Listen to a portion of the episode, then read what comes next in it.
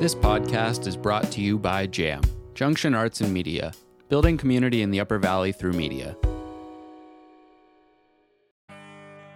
Hello, and welcome to Shelf Help, a podcast where booksellers help you answer one of life's trickier and we argue most important questions.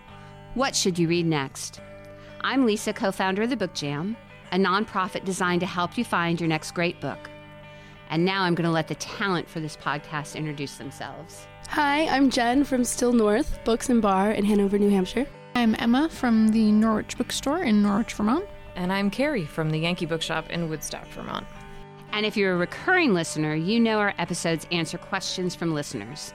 So send us your reading dilemma to shelfhelpuv at gmail.com or use your preferred social media method to reach any of these three amazing independent bookstores via their social media venues.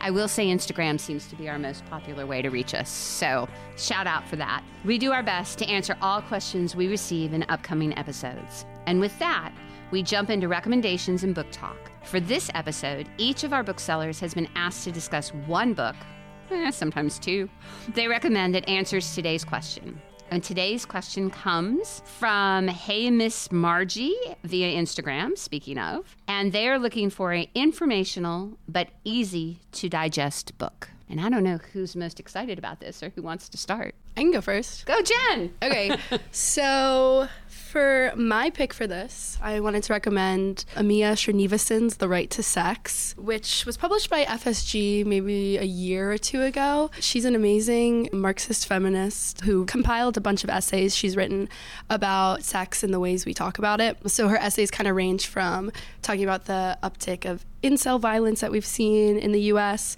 There's a really cool essay on pornography. The first one's all about like the Me Too movement and kind of like a run through of that. And just in general, it is very digestible, even if you don't know that much about the topic or are wary about maybe some of her point of views. She's like very well researched and will take you through all of her argumentation. And you can get through it in like 45 minutes or so. I read it on the plane. So, oh, wow. yeah. I don't know what the people next to me were thinking, but yeah, it's a great book. Would recommend. I really wish you would have turned to them and asked for their opinion. Yeah. So, what, what are your thoughts on porn? on pornography. what are your thoughts, sir? Discuss. What do you Want think? me to go next? Do you want to go? All right. Now for something completely different. So, if you want to learn about money, what I would recommend is Naked Economics by local author Charles Wheelan. This is the funniest book about economics I've ever read. Frankly, it's the only book about mhm. economics I've ever read. So it's also the saddest and the angriest. I guess so. but I've I've never read a book about math that made me laugh, so I oh. really appreciate that. and allowed you to rhyme. That's true. Yes, not not intentional. It's really just a general overview of economics. It's super accessible, and after I finished it, I felt smarter and better informed, which is really all you can ask for when reading about math. That's awesome. Okay, I have two. You can have two.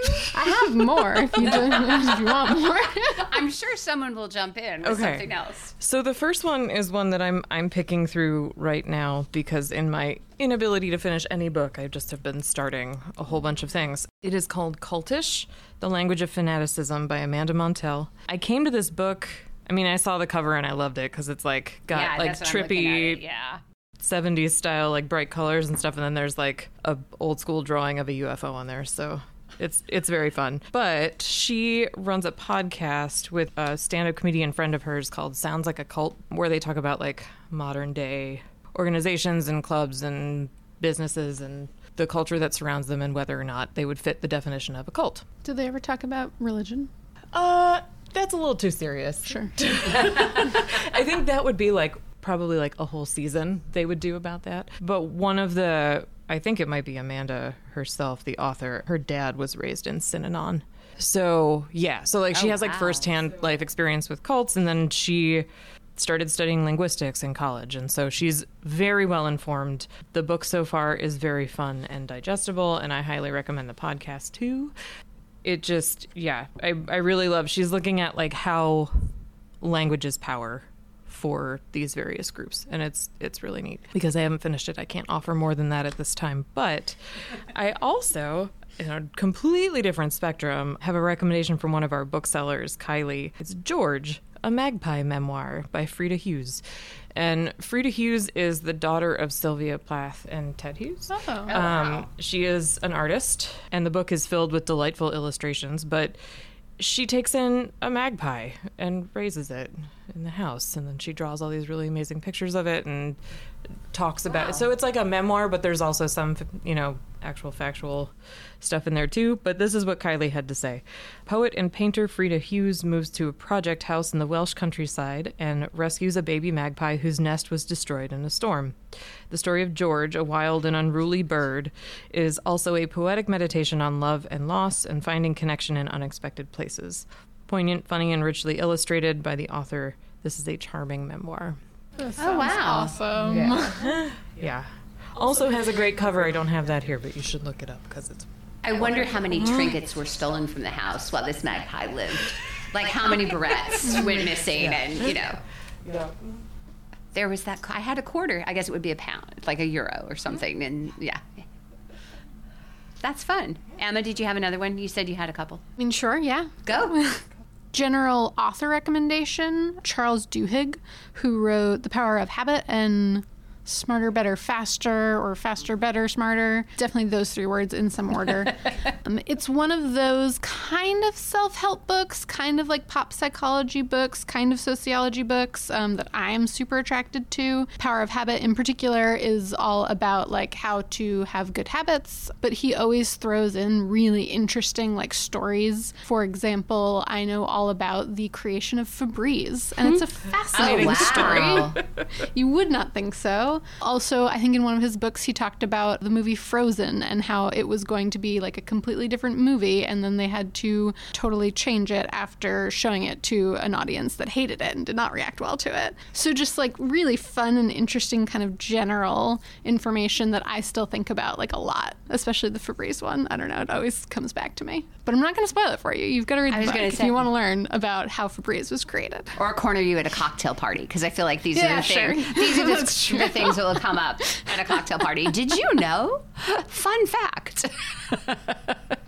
Wait, what is the umbrella topic of the book? Just fun facts? Uh, habits. oh, oh, yeah. oh, I see the word. of the power of habit smarter better faster is also it's just it's kind of self-improvement generally but through like he talks about it through the lens of these different like stories and different habits that other people made and different innovations that other people did Sounds like a lot of good commencement speeches in there. and we're rec- recording this during commencement season, so it's too late for the 2023 speech people. But for those of you lined up for 2024, here's some books for you. And th- with that, unless someone's going to jump in, I hope this helps you, Miss Margie. Hey, Miss Margie. That's all we got. I hope this helps you, hey, Miss Margie, have a better summer full of information that is easy to digest. people should follow hey miss margie on instagram great art Oh, fun. yeah Well, there's a fun fact. So, to some, we discussed The Right to Sex by Amia Srinivasan. Naked economics by charles wheelan and charles duhigg's general over however you say that word I have no idea. No idea Someone will correct us, I'm sure. Nice. Revoir. It might be. Cultish, The Language of Fanaticism by Amanda Montell, and George, A Magpie Memoir by Frida Hughes. Hmm? Excellent. And with that, we end this episode. Shelf Help is brought to you by the Book Jam, a nonprofit designed to help readers find their next great book, Junction Arts Media, and these three fabulous Upper Valley bookstores the Yankee Bookshop in Woodstock, Vermont, the Norwich Bookstore in Norwich, Vermont, and Still North Books and Bar in Hanover, New Hampshire. If you've got a reading dilemma, contact us at shelfhelpuv at gmail.com or reach any of these three fabulous stores using their social media venues. We're here to help your shelves. Thanks for being with us, and see you next time on Shelf Help.